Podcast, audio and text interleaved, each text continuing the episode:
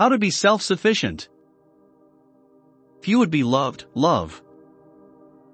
Wise one is in want of nothing and yet needs many things. On philosophy and friendship.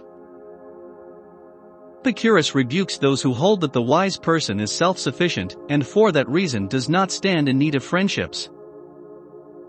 This is the objection raised by Epicurus against Stilbo, and those who believe that the supreme good is a soul which is insensible to feeling. For it may be understood in the meaning the opposite to that which we wish it to have. What we mean to express is, a soul which rejects any sensation of evil, but people will interpret the idea as that of a soul which can endure no evil. Or is this difference between ourselves and the other school. Our ideal wise person feels their troubles but overcomes them, their wise person does not even feel them. And they alike hold this idea that the wise person is self sufficient. Nevertheless, one desires friends, neighbors, and associates, no matter how much one is sufficient unto oneself. Mark how self sufficient one is, for on occasion one can be content with a part of oneself. If one lose a hand through disease, or if some accident puts out their eyes, one will be satisfied with what is left, taking as much pleasure in their impaired and maimed body as one took when it was sound.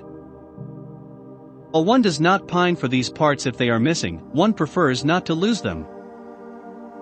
In this sense, the wise person is self sufficient, that they can do without friends, not that they desire to do without them. When I say can, I mean this one endures the loss of a friend with equanimity. Need never lack friends, for it lies in their own control how soon they shall make good a loss. Hecato says, If you would be loved, love. Now there is great pleasure, not only in maintaining old and established friendships, but also in beginning and acquiring new ones. There is the same difference between winning a new friend and having already won them, as there is between the farmer who sows and the farmer who reaps. Philosopher Attalus used to say, It is more pleasant to make than to keep a friend, as it is more pleasant to the artist to paint than to have finished painting. When one is busy and absorbed in one's work, the very absorption affords great delight, but when one has withdrawn their hand from the completed masterpiece, the pleasure is not so keen.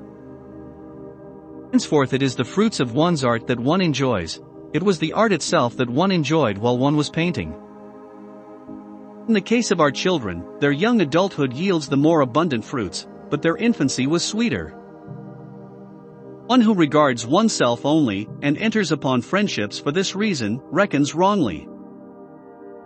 The end will be like the beginning, one has made friends with one who might assist them out of bondage.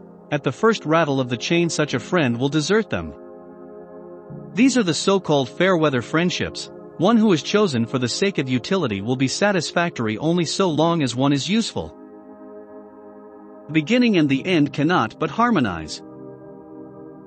One who begins to be your friend because it pays will also cease because it pays. For what purpose, then, do I make a person my friend? In order to have someone for whom I may die, whom I may follow into exile. Friendship which you portray is a bargain and not a friendship, it regards convenience only, and looks to the results. Beyond question the feeling of a lover has in it something akin to friendship, one might call it friendship run mad. But though this is true, does anyone love for the sake of gain or renown? Pure love, careless of all other things, kindles the soul with desire for the beautiful object, not without the hope of a return of the affection. You may retort, we are not now discussing the question whether friendship is to be cultivated for its own sake. On the contrary, nothing more urgently requires demonstration, for if friendship is to be sought for its own sake, one may seek it who is self-sufficient. How then, you ask, does one seek it? Precisely as one seeks an object of great beauty, not attracted to it by desire for gain, nor yet frightened by the instability of fortune. One who seeks friendship for favorable occasions strips it of all its nobility. Wise person is self-sufficient.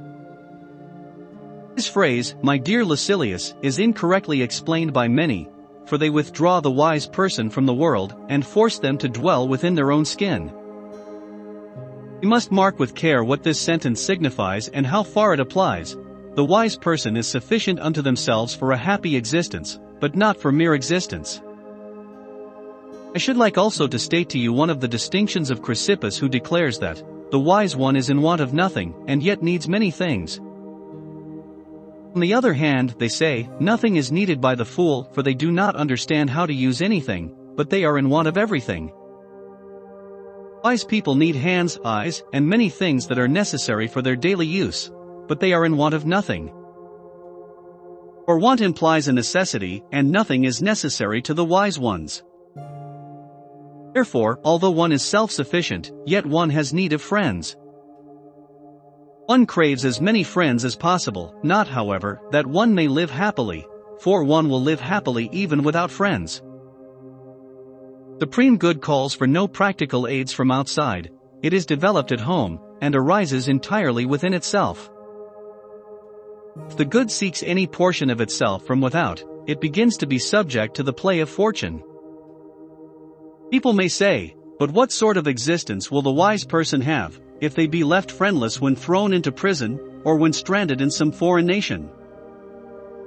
One's life will be like that of Jupiter, who, amid the dissolution of the world, when the gods are confounded together and nature rests for a space from its work, can retire into oneself and give themselves over to their own thoughts. In some such way as this the sage will act, they will retreat into themselves, and live with themselves. As long as one is allowed to order their affairs according to their judgment, one is self-sufficient, and marries a partner, one is self-sufficient, and brings up children, one is self-sufficient, and yet could not live if one had to live without the society of people. Natural promptings and not one's own selfish needs draw one into friendships. For just as other things have for us an inherent attractiveness, so has friendship.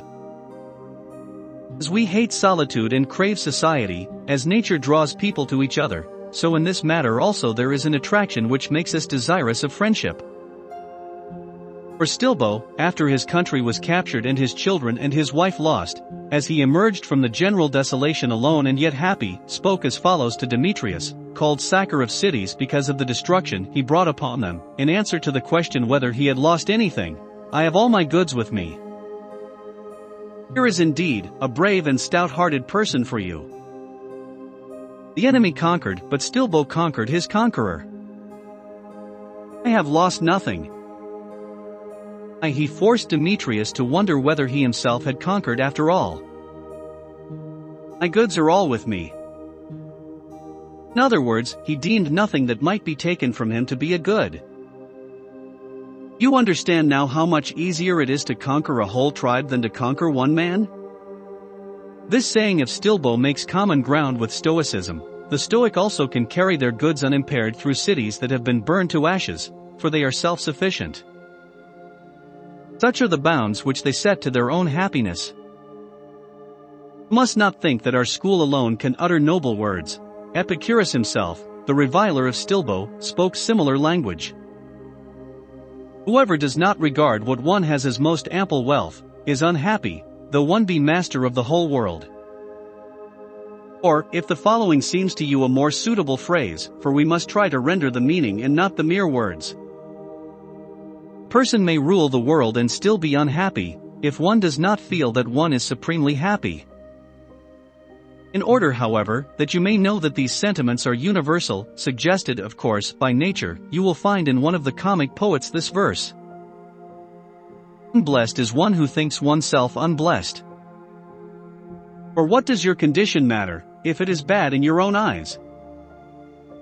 You may say, what then? If yonder people, rich by base means, shall call themselves happy, will their own opinion make them happy? Matters not what one says, but what one feels. Also, not how one feels on one particular day, but how one feels at all times. There is no reason, however, why you should fear that this great privilege will fall into unworthy hands. Only the wise one is pleased with one's own. Folly is ever troubled with weariness of itself. Farewell. Seneca, Stoic Taoist